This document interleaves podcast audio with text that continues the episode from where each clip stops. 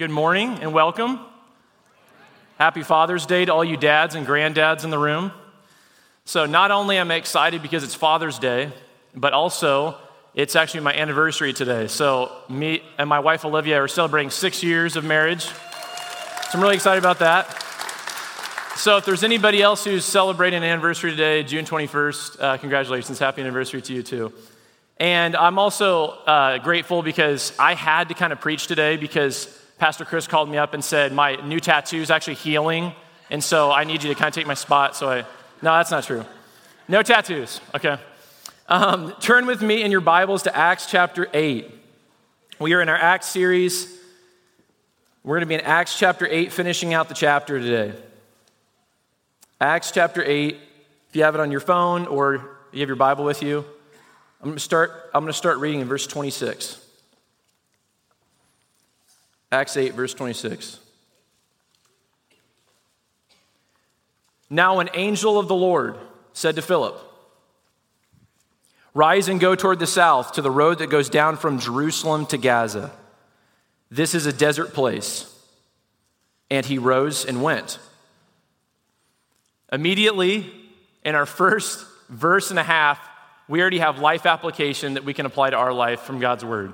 So here we have Philip, this ordinary guy, an ordinary guy in the church who is willing to be used by God. Philip is a guy who is willing, he's available, and he's obedient. So here's how we know Philip is willing, available, and obedient. He's willing because we saw last week in chapter eight, he goes to the Samaritans, this hostile, you know, group of people that the Jews don't like, and he preaches the gospel to them, and with great success, and tons of people come to know Jesus from the Samaritans. And then in our chapter, or in our passage, excuse me, God tells him just a simple phrase through this angel, "Rise and go toward this desert road from Jerusalem to Gaza." Luke commentates and said this is a desert place. This is the middle of nowhere.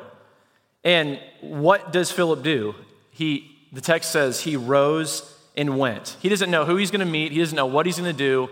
But he's willing to be used by God, and he goes.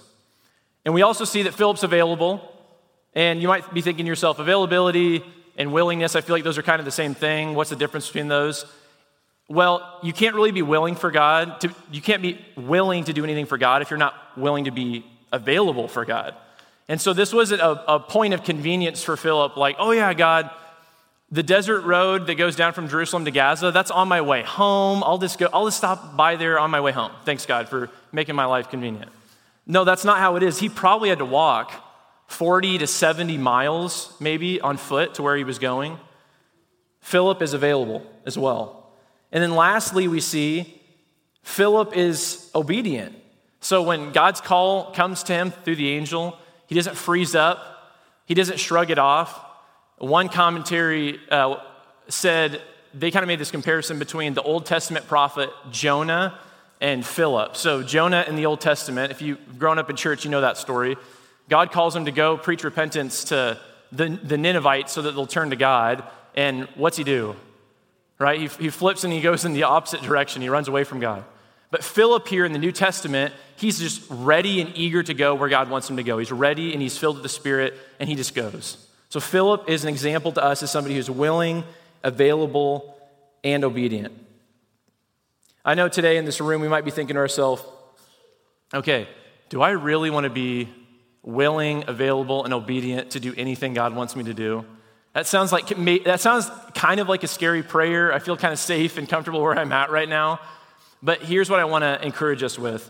So Corrie Ten Boom, the Dutch believer who hid Nazi, excuse me, hid Jews in her house from the Nazis in World War Two. She got captured and thrown into a Nazi concentration camp. She wrote a book called The Hiding Place. And Corrie Ten Boom has this amazing quote about God's will and for our life. She says, "The safest place to be is at the center of God's will." The safest place to be is at the center of God's will. And so when we think to ourselves, you know, I don't really know if I If I really tr- want to do exactly what God wants me to do, because that sounds intimidating, it's the best place to be. All right, so if, if whatever God wants from our, us in our life, from mundane things in day-to-day life to life-changing things, like what if he wants me to change a career? What if he wants me to move neighborhoods? What if he wants me to adopt? What if he wants me to do cross-cultural ministry? and go overseas to be a light for Jesus. The best place to be is at the center of God's will. Amen? Amen. You can learn that from Corrie Ten Boom and from Philip. He knew that. Now let's keep reading. Luke gives us some background information about who Philip is about to meet. Let's look in our Bibles, the rest of verse twenty-seven. And there was an Ethiopian eunuch, a court official of Candace, queen of the Ethiopians, who was in charge of all her treasure. He had come to Jerusalem to worship and was returning, seated in his chariot, and he was reading the prophet Isaiah. All right, so more than likely, this is a black man from the continent of Africa who is a high official, the text says, under the queen of the Ethiopians, who's returning back from Jerusalem on this religious pilgrimage to Jerusalem. So who is this guy? All right, who, who, who really is this guy? This kind of sounds confusing. Why is there this guy from Africa returning back from Jerusalem right here? More than likely, this is a Jewish proselyte, and all that is is a Gentile convert to Judaism. So somebody who said, who's a foreigner that said, I want to follow the God of the Hebrews, I'm going to follow God's laws, and I'm going to worship like God's people. That's probably who this guy is, coming back from a religious pilgrimage from Jerusalem back to his home country, Ethiopia, which probably would have been like modern-day Sudan now. This would have been ancient Ethiopia. So this is a long journey that this guy is traveling back. And this is who Philip is about to meet. So the Spirit directs Philip with these words, end of verse twenty-nine. Go over and join this chariot. Go over and join this chariot. What an opportunity. Philip sees this chariot, and the Spirit just says, go chase it down. And then there's this guy in the uh, chariot reading scripture out loud. And Philip simply asks him in verse thirty, he says, do you understand what you're reading? All right, so picture him running beside this chariot. Hey, do you understand what you're reading? That probably would have maybe been a weird encounter, right? I don't know if the Ethiopian eunuch would have been ready for that. Some guy running beside him in the desert. Hey, you know what you're reading? But that's what he says. He just asks a question. And then the, the eunuch responds and says, and you can almost hear his frustration here. How can I, unless someone guides me? How can I understand what I'm reading unless somebody guides me? And then he proceeds to invite Philip up into his chariot with him. All right, what a softball that God throws Philip right here, okay? It's such a softball, he just lobs it out to him. We've got Philip, God tells him to go to the middle of nowhere in this desert place. There's a lonely chariot. He says, go chase down the chariot. He walks up, and, or he runs up and just says, hey, do you understand what you're reading? And the guy in the chariot is reading the prophet Isaiah, and all he says is, no, I don't understand. How about you come join me and tell me about it? Right? Can it get any better than that? All right, so sometimes we think to ourselves, man, like Philip must be this fantastic character in the Bible. And of course he's this faithful guy, but do you realize here, God is the one doing the heavy lifting in the book of Acts. God is the one setting Philip up. This is not something Philip's striving for. All he does is go to the spot where God tells him, and then he says, the Spirit says, go, go to the chariot, and he asks a question, and he gets invited up into the chariot to, so that he can explain what the scripture is all about. This is incredible. God totally throws Philip a softball. Follow along with me as we read verses thirty-two and thirty-three. Now, the passage of scripture that he was reading was this. Like a sheep, he was led to the slaughter, and like a lamb before its shear is silent, so he opens not his mouth. In his humiliation, justice was denied him. Who can describe his generation? For his life is taken away from the earth. Now, what passage is this? Luke tells us it's Isaiah. We know it's Isaiah, but there wasn't chapter and verse at this time. But what do we know this passage as? What's this particular chapter of Isaiah to us? Isaiah fifty-three. It's Isaiah chapter fifty-three. Isaiah fifty-three. Isaiah fifty-three is the Jesus passage of the Old Testament. And the passage that the Ethiopian eunuch just happens to be reading, he could have been reading anything in the Old Testament, and Philip could have teed it up so that he could have transitioned it to Jesus. But he's reading Isaiah fifty-three. Of all places, there could not be a better place for this man to be, just happen to be reading at the time Philip walks up, for Philip to be able to explain the gospel and connect it to Jesus. Is this a coincidence? No, this is a divine appointment set up by God for Philip. And by the time Philip and the Ethiopian had this encounter, more than likely this was two to four years after Pentecost. So after the Holy Spirit come down upon the apostles and the disciples, Philip gives this great sermon, thousands come to know Jesus for the first time. This is probably two to four years after Pentecost. And here's why this is important. More than likely, the Ethiopian eunuch would have heard about Jesus. He would have heard about Jesus probably. And when I say that, I don't mean somebody had shared the gospel with him yet, but if he had spent any time in Jerusalem or Israel in the last couple of years, he would have heard about this man, Jesus of Nazareth, this great prophet who did many miracles and the people followed, or maybe more of a negative uh kind of tone, you know, or, or take this false prophet from Nazareth that deceived the people. He would have heard about the man, Jesus, who died a criminal's death on the cross. But here's the thing, this is what's so important. He doesn't know Jesus. He doesn't know Jesus as personal Lord and Savior. And here's how we know this. Verse thirty-four, and the eunuch said to Philip, "About whom, I ask you, does the prophet say this, about himself or about someone else?" He has no clue who this scripture is about.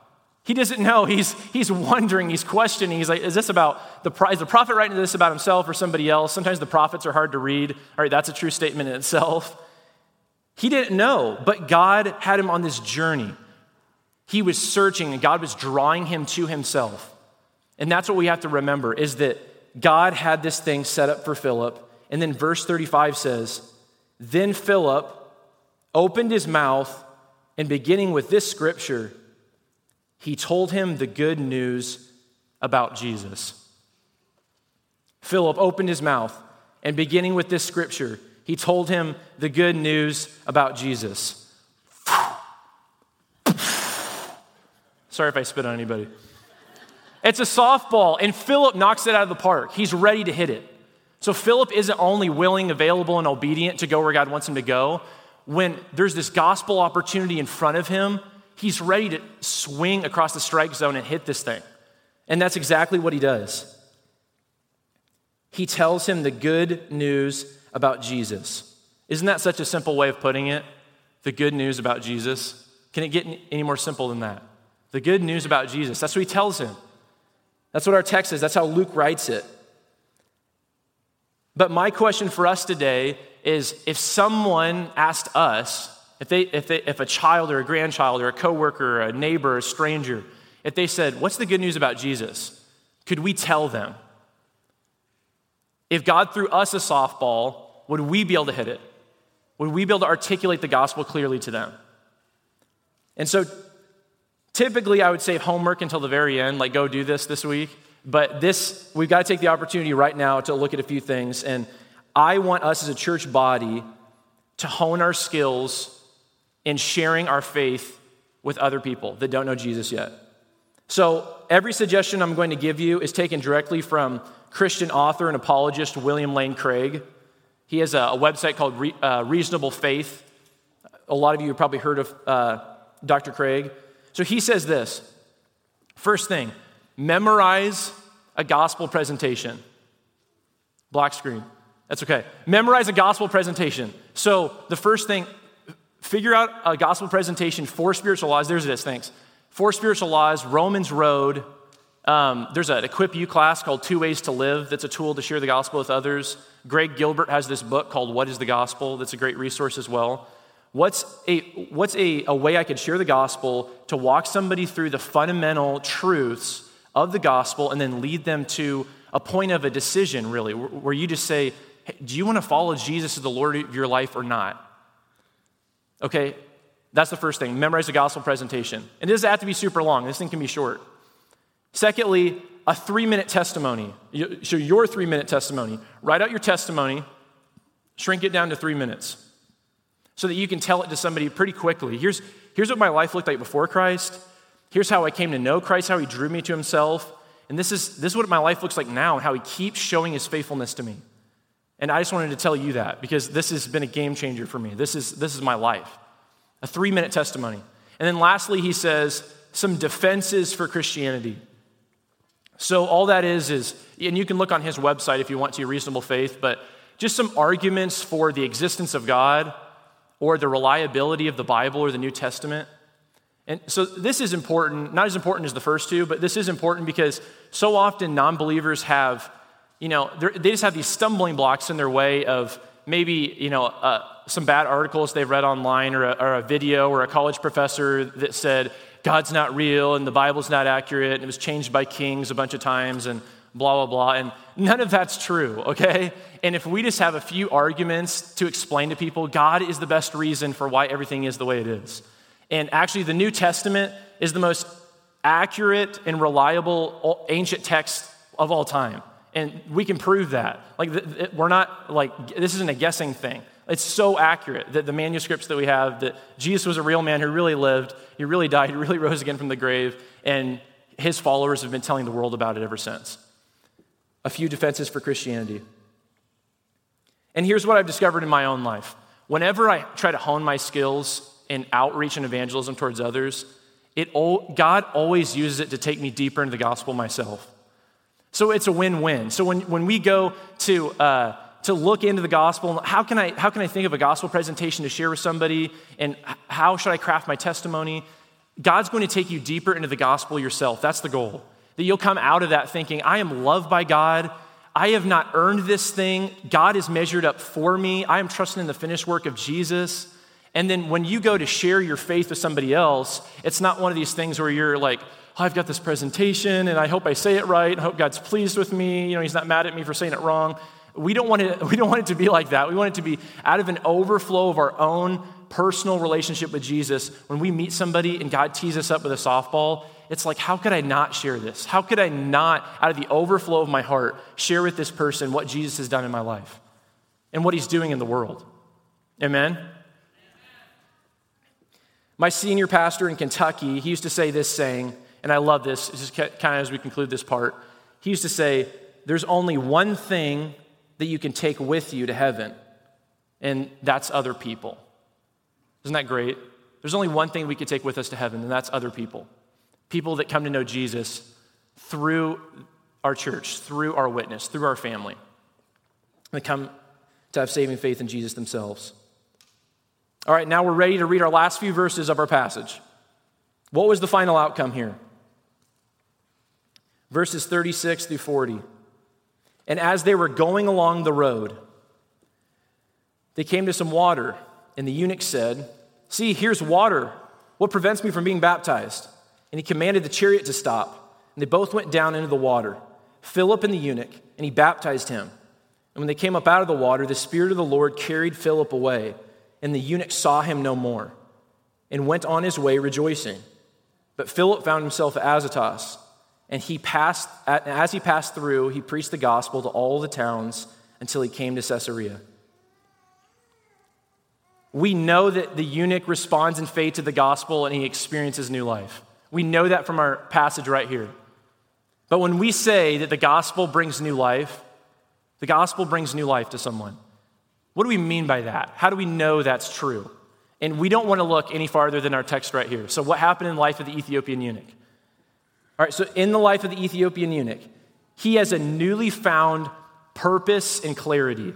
He has a brand new purpose and clarity to life. The fog has been lifted. He's not wondering what this scripture is about anymore. Philip explains to him, this scripture is about Jesus, and everything is about Jesus. And if you've got him, you've got it all. The fog has been lifted. He has a brand new purpose and clarity. And then secondly, he experiences permanent change. And the reason we know this is because he immediately wants to get baptized. He says, what's preventing me from getting baptized? Stop the chariot. This wasn't Philip kind of pulling teeth here like, you know, you, you should probably get baptized now that you've placed your faith in Jesus. No, it's the eunuch saying, I want to be baptized.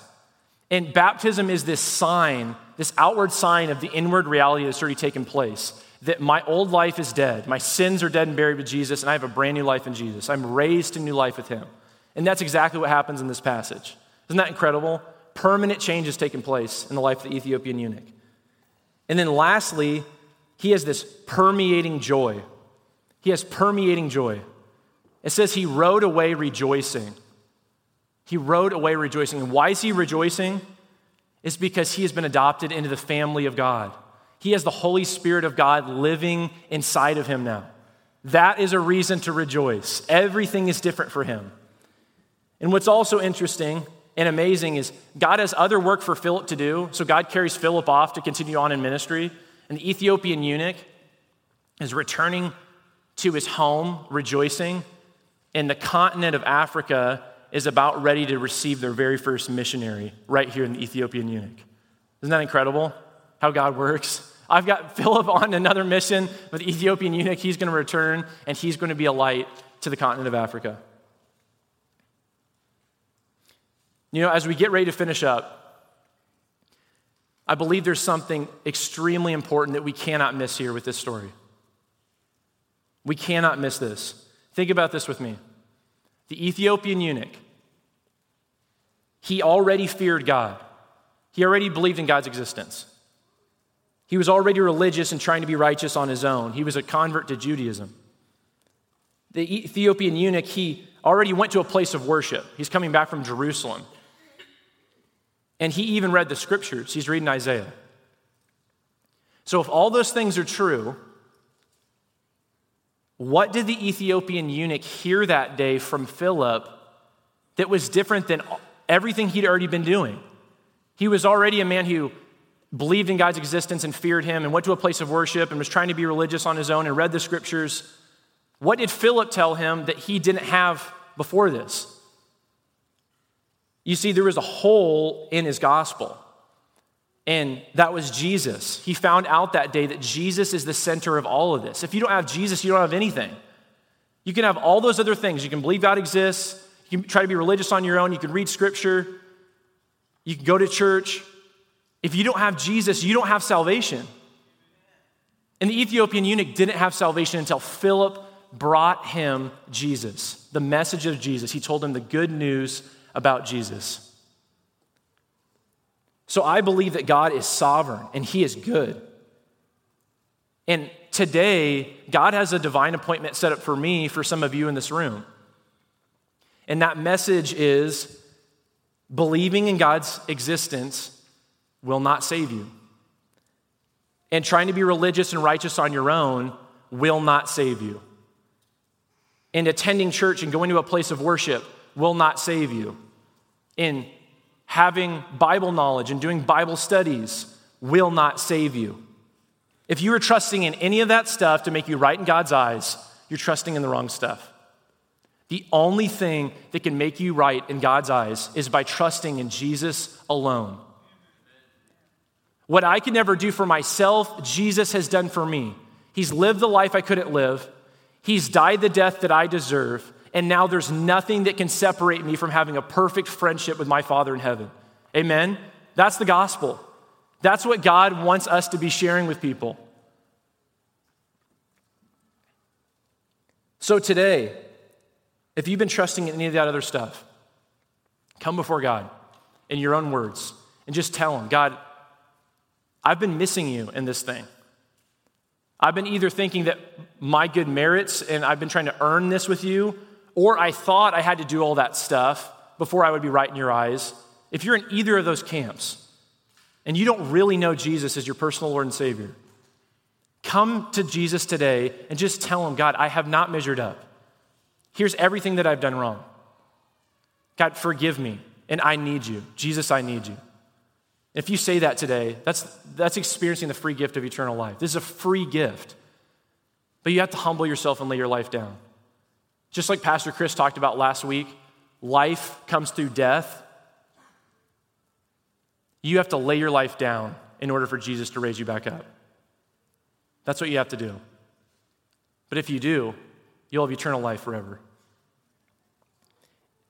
And if you pray that today in your own words, you will have the exact same experience that the Ethiopian eunuch had. You'll experience the exact same thing in your life. You will have a brand new purpose and clarity.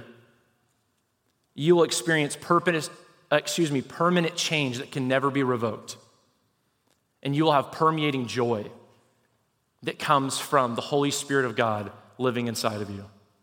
Would you pray with me?